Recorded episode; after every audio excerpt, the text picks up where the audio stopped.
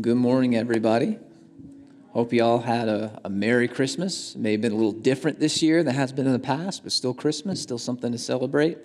Christmas morning, admittedly, is kind of a mixed bag for me at this age. Uh, we have two little boys, and on the one hand, it, it's wonderful Christmas morning. You know, you wake up and you, hey, I love seeing my boys open their presents, and I, I love the excitement, and you know, we're making memories, and I'm going to look back on and cherish someday, and it's it's great, it's wonderful, but it's also terrible in some ways because I have two little boys, and so Christmas morning begins way earlier than it should. Right? You know where I'm coming from if you've had kids. And then there's all the wrapping paper to pick up. And then our favorite game where are we going to put all this new stuff? That's a fun game. And then, because everybody got up so early, everybody's cranky by about two o'clock, but nobody wants to take a nap because it's Christmas and we have to play with this new stuff. And that means somebody's going to get in trouble, and I'm going to be the bad guy who takes away one of the new toys on Christmas Day because somebody won't follow the rules. And all I really want is for everybody to go to bed so I can get some sleep. Christmas morning is wonderful, don't get me wrong, but it's also kind of terrible, and I can't wait for it to be over sometimes. And that's the way it is with life. Sometimes we just really can't wait for something to be done just so it's over. You take this year, for instance, 2020. I think by March, most of us were ready for this year just to be done. Let's just close the books, let's move on. And it was kind of a rough year. Sometimes we want things to be done just so we can move on. Other times, though, we kind of fear the end of something. You take, like, the end of your life, for instance. When somebody gets that news, it's incredibly common for them to be filled with fear or anxiety or regret or a whole host of other negative emotions. It can be a really scary thing. Every so often, though, once in a while, you find somebody that kind of welcomes their end.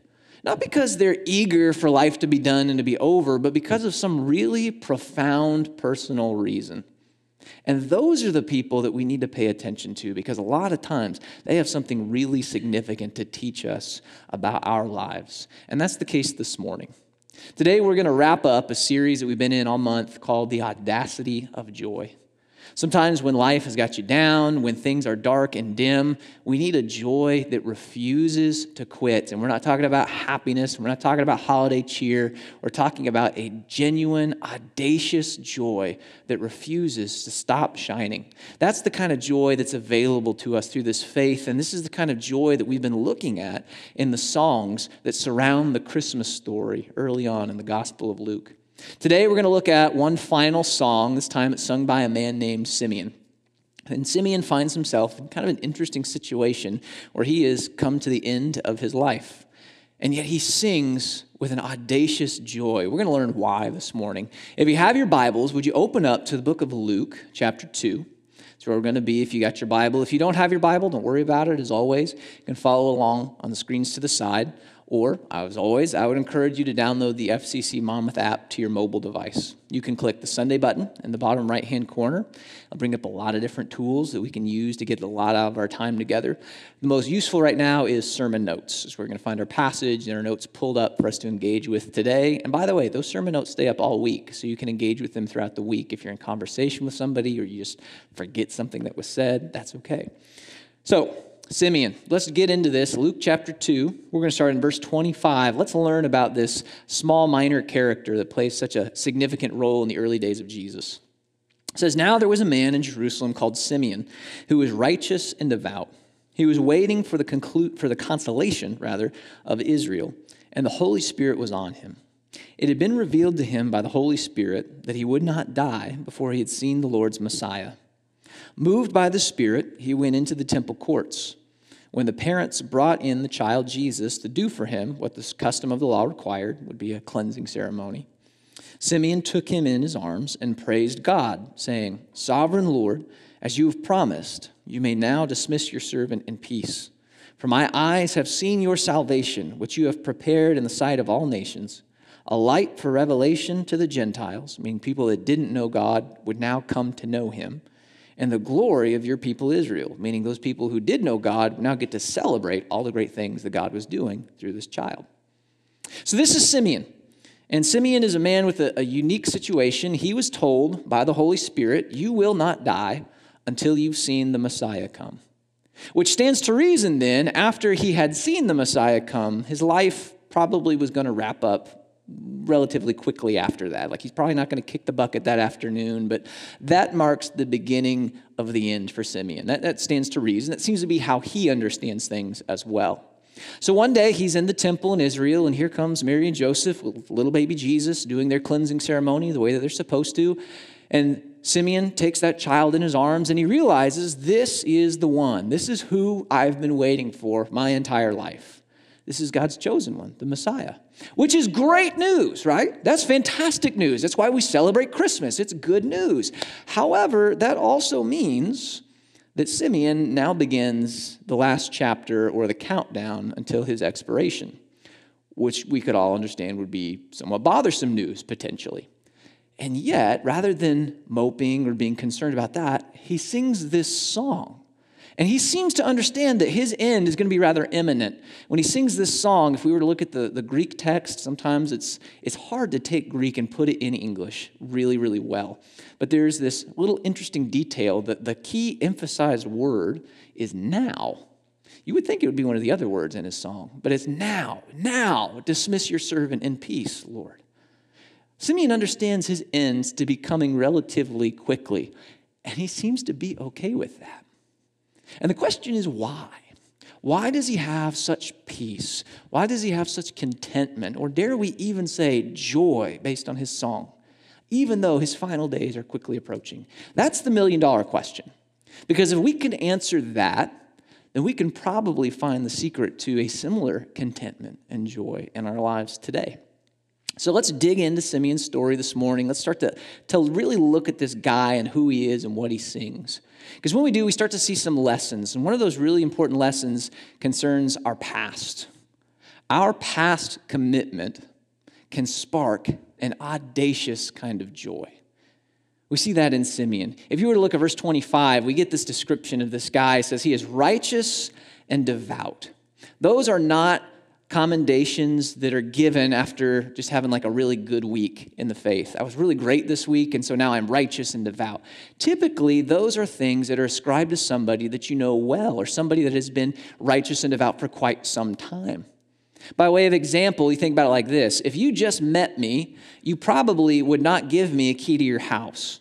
I hope you wouldn't. That would be really silly. I mean, you don't even know me. I could be really messy. I could have no respect for boundaries and just show up randomly at odd times throughout the week. I could be one of those crazy people that turns the thermostat up to 77, which it kind of feels like 77 in here right now, doesn't it? Am I the only one that's really, there's a heat vent up here, by the way. It's really hot. I could be a crazy person. You don't know me. So why would you trust me with something like that? It takes time to get to know somebody, it gets time to develop that trust in them and to really know what they're about. So if somebody's calling Simeon righteous and devout, you can assume that they've spent time with him. It has taken a while to develop that kind of character and reputation.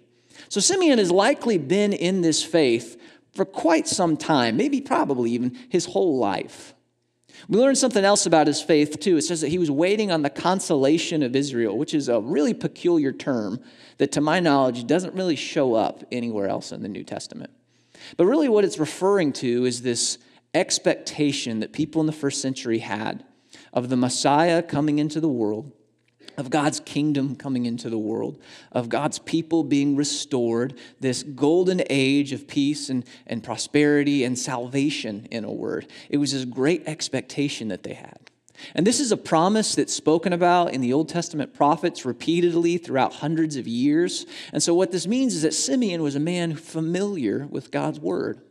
He knew what the prophets had said, he knew what they were teaching, he knew what God had said, and he had trusted these promises, again, probably his entire life. So here's my point in bringing all this up. If we were to look at Simeon, what we should see is a man of commitment.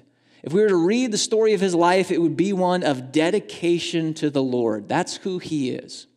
So when he takes that baby in his arms, he's realizing this is the answer to all of those promises I've spent my entire life trusting in. And what he does is he realizes also the way that I've lived my life, my righteousness, my devout commitment, all of that has been worth it. I've put my trust in the God of the Bible and in his promises, and it was not in vain. This is the evidence that I have lived life in the right direction. I have chosen well, and there's contentment in that. Simeon may be towards the end of his rope, but he can look back on the rest of his days and smile because he has chosen to live right with God. You might think about it like this Warren Buffett, a name you're probably familiar with, one of the most successful investors in the United States, maybe even in the world, I don't know. When his son Peter turned 19, he gave his inheritance early. He didn't wait till the end of his children, or wait till the end of his life. He gave it to his children early on. Peter was 19. He received stock that was worth somewhere in the neighborhood of $90,000. Now, you might think, well, if I was 19 and I had $90,000, I probably wouldn't have it very long and spend it on a lot of stuff. And that's what Peter's siblings had done. And Peter watched this, and he didn't want to go down that same road. So he used his inheritance a little differently. He bought time. You see, Peter had this dream of making it big in the world of music, but he wasn't really sure he had what it took. And so he used $90,000 to cover his expenses while he would work and try to develop his music career just to see if he had what it took. He dropped out of college. He moved to California, got the cheapest apartment he could find, drove a beater of a car, he, uh, you know, he didn't allow himself any extravagancies. He just lived really, really meagerly because he wanted to stretch that $90,000 out as long as he could. He took on unpaid work to try to get experience. He put out ads for, you know, classifieds and services to see if he could get a little bit of money, but also just keep building his repertoire and his skills. And he did this for, for a few years. And finally, he got his big break one day when he was out washing that old beat up car. His neighbor was talking to him. You know, they hit it off. What do you do? Peter said, Well, I'm trying to make it in music. The neighbor said, Well, I have a nephew who's an animator for this new cable TV channel. They're looking for people to write ad tunes. And so Peter called up this nephew and they hit it off. He got the job. This new TV channel was MTV. And it was a defining, you know, generation thing in the 80s, early 90s. And so that was Peter's break. He met all the right people, it opened doors, and, and he's gone on to have a, a very successful career producing music. Now, he could have stayed in college. He could have worked at his father's company, which would have been a much more secure gig. It would have probably made him a lot more money. But Peter looks back on his life, realizing that he is able to live his dream that he has found success in what he loves to do. And so he looks back on the risk, he looks back on the choices, on the sacrifice, and he says, It was worth it. If I had to do it all over again, I would do it the exact same way. And he has satisfaction in his life. That has to be what Simeon feels as he holds Jesus in his arms. Yes, his days are numbered, but he looks back at his life and he realizes, I made the right choices. My commitment to God has not been in vain. I have been faithful. And I think all of us probably want to be in a similar situation. When we come to the end of our rope and our days are coming to a close, I think everybody on earth wants to be able to look back on their lives and smile and find contentment and satisfaction.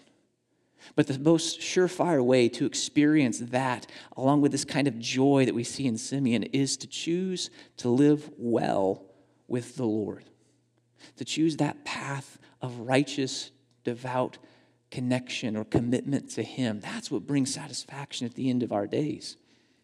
And that's a great aspiration, but sometimes we hit these bumps in the road.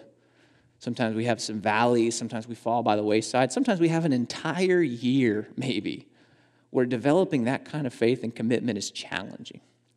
This has not been an easy year for a lot of different reasons, sometimes because of large scale things, sometimes because of very personal things. And on the small scale, we struggled. Maybe we questioned God this year in ways we never thought we would just because of the mess that was happening and all the stuff that happened in our world. Or, or maybe, you know, we just fell out of some really significant spiritual disciplines and habits this year it would have been really easy for Bible reading to take a back seat or for our prayer life to become a little apathetic, or probably most easy, given the constraints that we had to live in, it would have been really easy to fall out of the habit of gathering for weekly worship. And maybe there's some holy habits that just sort of fell by the wayside. We're not real proud of that. Or maybe this year, you know, it was tough, it was mentally challenging. We fell into some, some pitfalls, maybe some behaviors we thought we had left behind and some valleys we thought we crawled out of. Maybe we backslid a little bit. And, and maybe when we look back on 2020, it's not going to be a real bright, shining moment in our story. I want you to know that that is okay. This is one year. And the measure of our commitment to the Lord is not boiled down to one measly year. More often, it's like Simeon, it's this long life of righteous devotion, of commitment. It's the direction that we're heading in. We're all going to have valleys. We're all going to have those moments where things aren't maybe as bright and shining and righteous as they should be. The question isn't, what did you do in 2020? The question is, what did you do in 2021 and 22 and 23 and 24 and all the years to come? You know, sometimes we talk about this phrase, two steps forward, one step back, like it's a negative, frustrating kind of thing. But if you think about it, that's still a net gain of one step forward. You're still moving in the right direction. And as long as that direction is closer to Jesus, you're moving in the right direction. You're taking righteous steps. And so maybe your year wasn't great. Maybe this isn't one you're going to write down and tell your, your kids, your grandkids about. Maybe this isn't one at the end of your life you're going to look back and go, boom, that's one of the highlights. Maybe this is one you'd rather forget. So forget it. Move on. Close this chapter. Let's move forward so that someday we can look back and smile. The choices we make today can be the commitment we celebrate in the future. It just matters if we move forward from here. So that's a really important lesson Simeon has to teach us and how we can have this joy even in a situation like the end of our life or, or the end of an unfortunate situation. But there's another really significant lesson he teaches us this time about the future. You see, our hope for the future can also spark an audacious kind of joy. Simeon's joy isn't just a, a reflection of his commitment in the past and the fact that he's lived his life well. Really, the majority of his joy has to do with his expectation of what God is going to do moving forward. You know, the Messiah coming into the world, it wasn't just this answer to, to God's prophecies a long time ago and he's here. That's, I mean, that's a big deal, don't get me wrong. The real joy was what the Messiah was going to do. It was the changes that he was going to institute. It was the work that God was going to do through him. That's what Simeon sings about in his song. In fact, let's look back at that in, chapter 2, verse 29. He says, Sovereign Lord, as you have promised, you may now dismiss your servant in peace. For my eyes have seen your salvation, which you have prepared in the sight of all nations, a light for revelation to the Gentiles and the glory of your people Israel. Simeon says, You can dismiss me in peace because you are bringing salvation to all the nations. That was the work that the Messiah was going to bring. This, this expected reunion or reconciliation with God. You know, I don't know if you listened to our Christmas Eve service at all, but we had this section where we talked about sometimes in our lives we have these, these bulbs that go dim. You think of Christmas lights. You know, they're beautiful. They have these bright, shining moments, but we all have one dim bulb, and that one bulb can kind of make the whole strand go dark. We all have these moments that kind of separate us from God and, and that really put a distance between us. I mean, even if you move past these things, you think about an argument you may have had with a sibling or with your spouse or a coworker or something, even though you move past the argument, there's still this awkwardness between you until somebody verbalizes forgiveness, until we know that that relationship has been healed. That's what the Messiah was going to accomplish. That's what Jesus did. He healed our relationship with God by paying for our sins. He brought life to us when we were sentenced to death. He brought reconciliation when we would distance ourselves from our Creator. This was salvation. This was what was going to happen. And it was for all the people, not just a small group of people located in this small Middle Eastern nation called Israel, but for all the people, for you, for me, for our households, for our coworkers, our friends, our family, for everybody. The whole world would be invited to know the goodness and the grace of God. Even more than that, if that weren't enough, there was this future expectation that someday God's kingdom would fill this earth and that all the brokenness and the wickedness and the evil that plagues us in our lives would be done, would be abolished.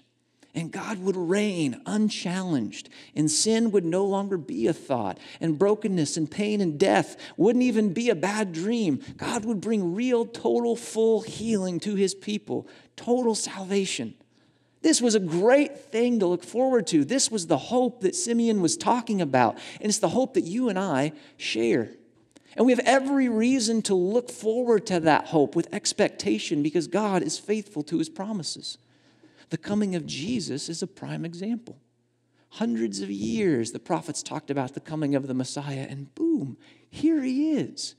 If God can keep that promise, why can't he keep this great promise of salvation as well? There's confidence to be had knowing that our God is faithful and capable. Not even the messy, broken world of first century Israel could stop God's plans of bringing salvation. And the messy, broken world of 2020 and whatever 2021 may bring, that can't stop him either. The mess of this world cannot dethrone our God. And there's so much peace to be had in that, to know he wins no matter what. It's kind of like this I was playing Battleship with a friend of mine one time. You, know that game, right? You've got Navy ships and you got your grid, and you put them on the board, and there's this wall you can't see, and you call out the, the coordinates. You sunk my battleship, right? We all know what game I'm talking about. So I was playing Battleship with my friend, and it was a close game. He sunk three of my ships, I sunk three of his ships, and then he pulled ahead. He sunk my fourth ship, leaving me with only one left. And he kind of put me in a corner, and he was feeling pretty confident, and he started to gloat a little bit of trash talk was happening because that's that's you just have to play games with some trash talk. And so this was, you know, he was trying to goad me. But I wasn't really letting it get to me. I wasn't emotional. I just said it doesn't really matter how many of you my ships you sink because I'm going to win. And my friend was really puzzled why I was so confident. But here's what my friend didn't understand. Where he thought he had me in a corner, I had opportunity to prevail. And where he thought that he had really just boxed me in and cooked my goose, I saw potential. But really, the most important thing that my friend didn't see was the really big decorative mirror on the wall behind him. I knew exactly where his ships were. I had every reason to be confident because I already knew the game was over. He just didn't realize it yet. I couldn't lose. And when you can't lose, you have every reason to have confidence and peace. Sometimes the world will claim that God has been boxed into a corner. We may feel that He has only one ship left. This world's such a mess. How can God prevail? He knows exactly how the game ends, He knows where all the pieces are. He cannot lose. And there's so much joy to be had, so much confidence and peace to be had, to know our King, our God will prevail no matter what. We have every reason to have hope for his future. And there's so much to rejoice in that. Let that be your joy as this year comes to a close. We all hope 2021 is going to be better than this year. But as somebody on Facebook kindly pointed out, 2021 was the year in which Mad Max was set. So this could get exponentially worse. We don't know, right? But no matter what the circumstance or situation, our joy, our confidence and peace, it doesn't depend on this world. It depends on our unfailing, always prevailing God and the future that He has promised to bring. Let that be your joy. So, Simeon, he teaches us about the past. Our past commitments can be a source of joy. He teaches us about our future. Our hope for God's future is a source of joy. The real question that we have to deal with in this moment, though, is our present. What can we do today to make sure we look back on the past with joy? What can we do to make sure we are part of God's unfolding future? What I'm really asking is what step can I take closer to Jesus today? Because he is the key to all of this. He's the reason Simeon sings with joy, and he's the reason we sing with joy as well. He's the one that brings salvation. He's the one that forgives our sins. He's the one that purchased that new life for us. He's the one that reigns in God's coming kingdom. He's the one that bestows God's Spirit upon us. He is the key to this audacious joy, and drawing closer to Him is what we are called to and what we have to do if we hope to experience this wonderful, wonderful blessing that we've been talking about for four weeks now. Some of us, you know, maybe weekly worship has been difficult during this whole time. Maybe we've relied on live streams a little bit, probably not so much us in this room because I can see all your faces, right? We see each other every week. I know when you're here, I know when you're not. But, but I would encourage you, if things do progress, if, if you know there's this new strain in Britain that apparently is much more contagious and infectious, even if things progress, I would encourage you to commit to weekly worship. If you have to use the live stream, that's fine. Live streams are great supplements, but they're really bad substitutes. I would encourage you, if possible, commit to gathering for weekly worship. Be safe. If you have health concerns, please be safe, stay home. But if you don't have to, there's something really special about gathering together on Sunday morning. A live stream will never ask you, hey, how's your week going? And genuinely want to know about your life. A live stream will never see your posture as you sit and wait for church to, to start and notice something's probably amiss in your life and start praying for you in that moment. I promise you, a live stream will never do that for you. And weekly worship affords us that opportunity. So maybe that's our step, is just to continue committing to weekly worship. Maybe, though, it, it's Bible reading. You know, a lot of us, we need to grow on our understanding of who God is and how he works in his ways and so on. And all of that is in Scripture. It's kind of fun, well, it's funny, but kind of sad. We have so many questions about life and about purpose and about why things are the way they are and how God works and so on. All the answers are in the Bible. Sometimes they're hard to find, there's a lot in there, but it's all there. And sometimes, though, we, we just don't engage with it because we have maybe too many excuses, maybe we have too, too many distractions. A lot of times, though, I think we just don't know where to start. There's a whole lot to digest there. It can be kind of intimidating. It's kind of like I, I got this trial version of a new piece of software on my computer. It's, music production software. And I was really excited about it because I'd seen what people had done with it. And I thought, okay, this is going to be really cool. And I can't wait to dive in. So I, I installed it and booted it up. And instantly overwhelmed. There are all these dials and menus and you know, gauges and, and, and, meters. I don't know what any of it does. And so I started clicking on stuff. I got a few error messages. That's never a good sign. I just got intimidated by the whole thing. I shut it down and just said, well, forget it. There's so much potential right there to create something really cool, but I just don't even know where to begin diving into it. And sometimes that's how we feel about Scripture. We know that there's so much potential here for our lives, for our faith, for our understanding of God, but we just we don't really know where to dive in and get started, and so we don't. And I never want that to be an excuse for people. So we're going to do something a little different this year, starting in January. Um, I, I've already selected a YouVersion Bible reading plan for every week of this year, this upcoming year. Uh, that correlates either with the theme that we're preaching through or the passages that we're preaching through. We're going to publish those on Facebook and in our email and all of our other publication channels um, every week. This is basically going to be my Bible reading plan for the year, and I would encourage you to make use of that and read along with us. I think it would be really cool if we as a church were reading the same scriptures together and God was working on our hearts through the same words and the same devotional ideas. And bonus, if you're not real sure where to jump into the Bible, just start with that it's a really great idea to just start reading because if we're all reading the same stuff, somebody's going to be able to explain it. Somebody's going to have some insights that connect with you. We're all reading the same thing. So I would just encourage you to do that. This is, you know, just an awesome opportunity to build that discipline into our lives. So again, that starts in January. Sometimes though it's it's not Bible reading, sometimes our hearts need to be shaped a little bit by God. We need to be shaped by the things that his heart beats for. And I think the most effective way for that to happen, in my experience, is through prayer, regular practice of prayer. And that's not always easy for people. You'd think it would be, but there are, again, a lot of distractions, a lot of things that get in the way. Sometimes we're just not real sure how to engage with God in prayer. And I never want that to be an excuse for people. And so we're going to do something similar to our Bible reading plans. Every week, we're going to post a prayer focus. We already have prayer points planned out through the entirety of the year for every week. And these are going to be topics that, again, kind of correlate with our teaching on Sunday morning. We'll have different prayer points for you to focus on, different things to pray about. And these are specifically topics that are uh, attuned to the things God's heart beats for. We see in Scripture what he cares about, where his priorities are, and, and we wanted to pick prayer points that correlated with that. And so I would encourage you to join with us as a church and let's be praying the same things, the same kinds of things together. And as that happens, I would encourage you to take notice of how God works on your own heart. Sometimes we think prayer is about us applying God's power to our will. God, will you do this for me? Will you give me that? Will you work in this way? I found that one of the most profound uh, works of prayer is how God's power impacts and subjects our will to Him, meaning it changes us in some way.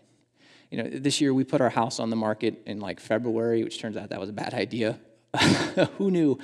And, and, we've just been praying, and our, our prayer started out hey, God, whatever house we buy, let it be a blessing, and if it's going to be a curse, just close that door, which is a fine prayer, but it's, it's really a focus on us and our well being. And as our house sat on the market longer and longer and our frustration grew, our prayers started to change. And we started to pray, God, help us to see this house as a blessing and not a burden as we wait. And God was changing us a little bit in that to find contentment in our lives. And now, as our house sits on the market, which, by the way, if you want to buy it, it's still available. But now, as we sit in our house, our prayer has changed even still to God, whoever buys our house, let them be as blessed by it as we have been. And it's this change that God has kind of worked in us through this year through prayer. He focuses our hearts on things that are more important to Him. Does He want us to be safe? Yeah, absolutely. But He's probably more concerned with our hearts and its concern for other people, their well being, their blessing, their joy. And it's just a powerful thing that prayer can do. And some of us, that's what we need in our lives. Maybe that's the step that God's calling you to take this year. So join with us in these prayer points. There are a lot of steps that we can take. None of them are bad. So long as they're closer to Jesus, it is the right step. So let's take it. Because 2020 is over, it's done. All the frustration, all the setbacks, all the you know, grumbling, it can be closed. 2021 is a brand new year, brand new opportunity to find real, audacious joy, not in our circumstances or in our situations, but in our God and who He is and what He's done and what He's going to do through the power of Jesus. Let's pray. Father, thank you for this opportunity to have joy. Thank you for Christ who fills our lives with good things, who fills us with life, with your spirit, who grants us peace because we have mercy and we stand before you cleansed. Lord, you are so kind to us and you have blessed us with so many things. So let us focus on that. Whatever this world may offer, whatever this year may bring, let us focus on you and what you are doing in us and through us in the name of Jesus. Let that be our audacious joy. In Jesus' name we pray these things. Amen.